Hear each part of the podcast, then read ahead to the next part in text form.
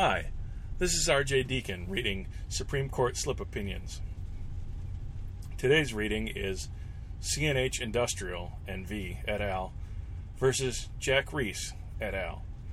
on petition for writ of certiorari to the United States Court of Appeals for the Sixth Circuit. Decided February 20th, 2018. This is a per curiam opinion. Three terms ago, this court's decision in M&G Polymers USA LLC versus Tackett held that the Court of Appeals for the Sixth Circuit was required to interpret collective bargaining agreements according to ordinary principles of contract law. Before Tackett, the Sixth Court applied a series of yardman inferences stemming from its decision in International Union, United Auto, Aerospace, and Agricultural Implement Workers of America versus Yardman Incorporated. In accordance with the Yardman inferences, courts presumed in a variety of circumstances that collective bargaining agreements vested retiree benefits for life. See Tackett.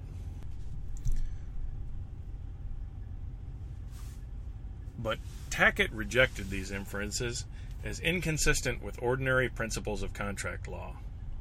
In this case, the Sixth Circuit held that the same Yardman inferences it once used to presume lifetime vesting can now be used to render a collective bargaining agreement ambiguous as a matter of law, thus allowing courts to consult ex- extrinsic evidence about lifetime vesting. This analysis cannot be squared with Tackett. A contract is not ambiguous unless it is subject to more than one reasonable interpretation, and the Yardman inferences cannot generate a reasonable interpretation because they are not, quote, ordinary principles of contract law. Tackett.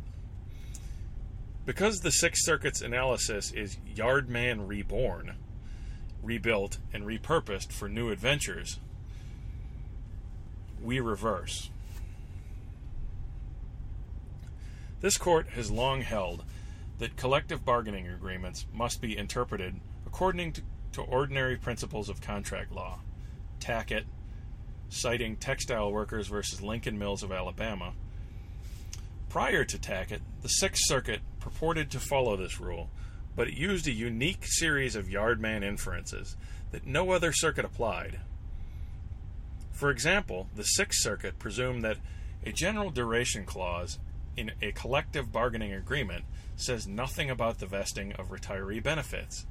In that agreement, quoting Noe versus PolyOne Corp, if the collective bargaining agreement lacked a termination provision specifically addressing retiree benefits, but contained specific termination provisions for other benefits, the Sixth Circuit presumed that the retiree benefits vested for life.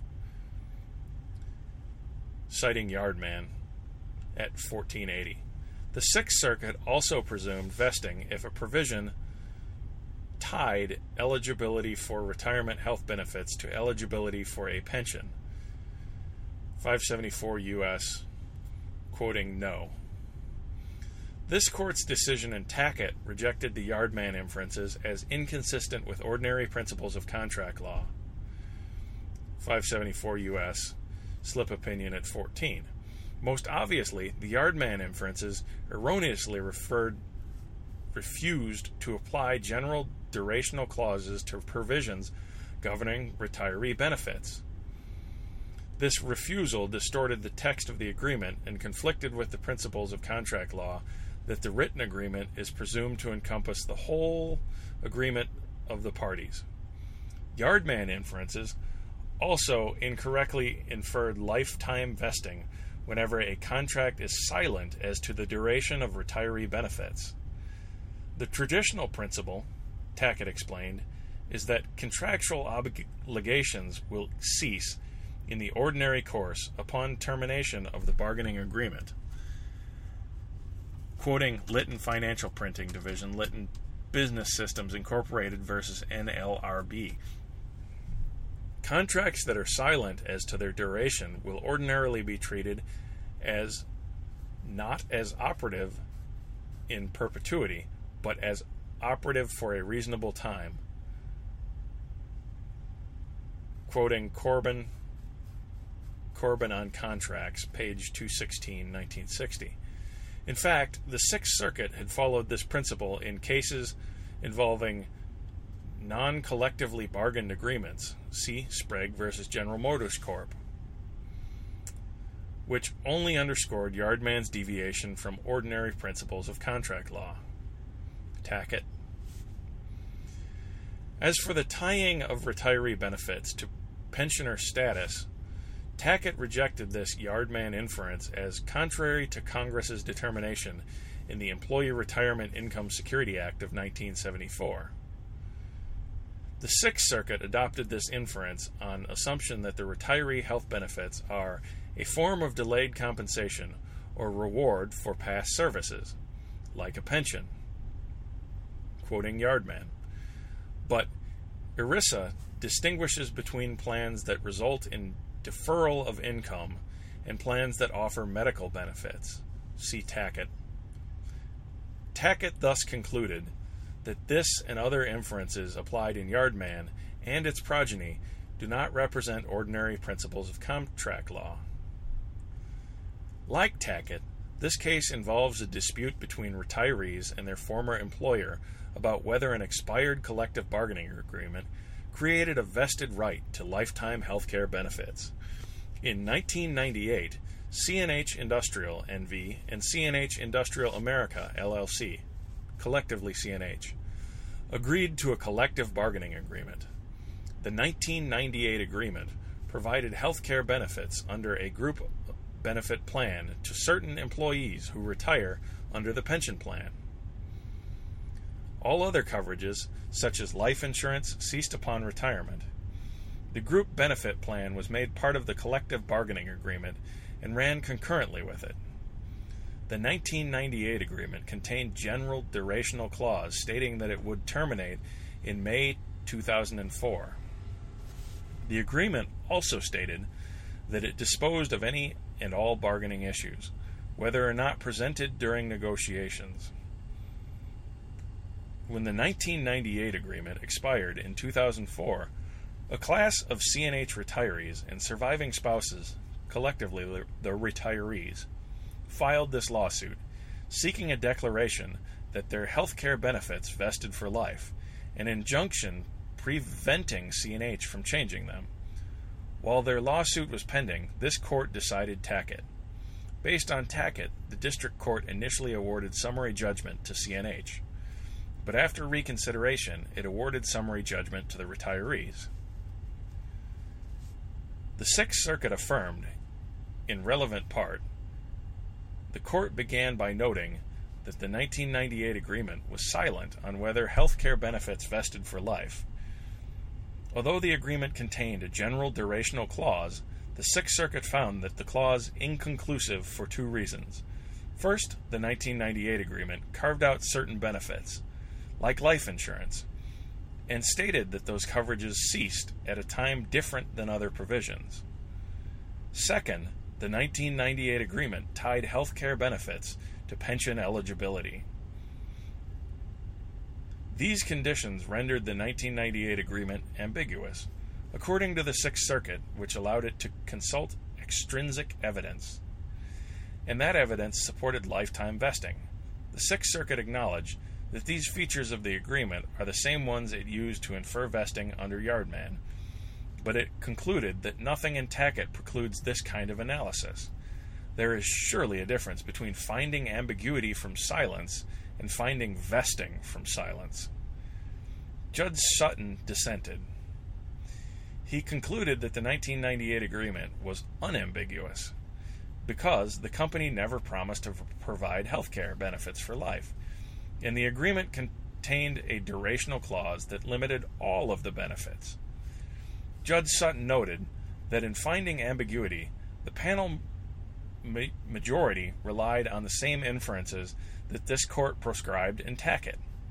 But ambiguity, he explained, requires two competing interpretations, both of which are fairly plausible. And a forbidden inference cannot generate a plausible reading, the p- panel's majority contrary decision, Judge Sutton concluded, aberrated an inner circuit split that the Supreme Court just sutured shut. The decision below does not comply with Tackett's direction to apply ordinary contract principles. True, one such principle is that when a contract is ambiguous, courts can consult extrinsic evidence to determine parties' intentions. But a contract is not ambiguous unless, after applying established rules of interpretation, it remains reasonable, reasonably susceptible to at least two reasonable but conflicting meanings. Here that means the 1998 agreement was not ambiguous, unless it could be reasonably read as vesting health care benefits for life. The Sixth Circuit read it that way only by employing the inferences that this court rejected in Tackett. The Sixth Circuit did not point to any explicit terms, implied terms, or industry practice suggesting that the 1998 agreement vested health care benefits for life. Instead, it found ambiguity in the 1998 agreement by applying several of the Yardman inferences. It declined to apply the general durational clause to the health care benefits. Then it inferred vesting from the presence of specific termination provisions for other benefits and the tying of health care benefits to pensioner status. Tackett rejected those inferences, precisely because they are not established rules of interpretation. Williston, 53 and 54.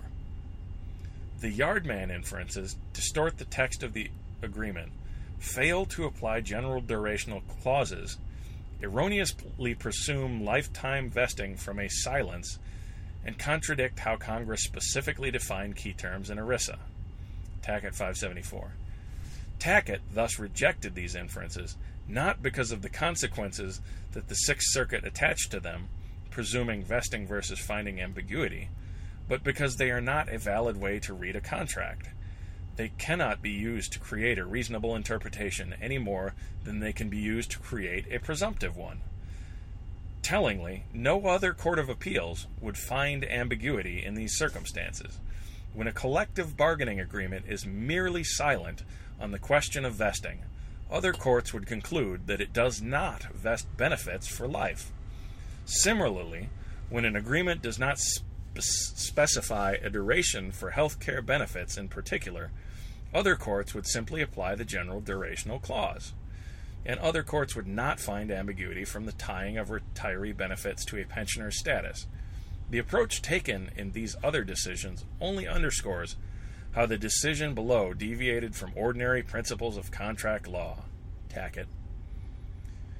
Shorn of Yardman inferences, this case is straightforward. The 1998 agreement contained a general durational clause that applied to all benefits unless the agreement specified otherwise. No provision specified that the health care benefits were subject to a different durational clause. The agreement stated that the health care benefits plan ran concurrently with the collective bargaining agreement tying the health care benefits to the duration of the rest of the agreement. If the parties meant to vest health care benefits for life, they easily could have said so in the text, but they did not. And they specified that their agreement disposed of any and all bargaining issues between them. Thus, the only reasonable interpretation of the 1998 agreement is that the health care benefits expired when the collective bargaining agreement expired in May 2004, when the intent of the parties is unambiguously expressed in the contract, that expression controls the court's inquiry, should proceed no further.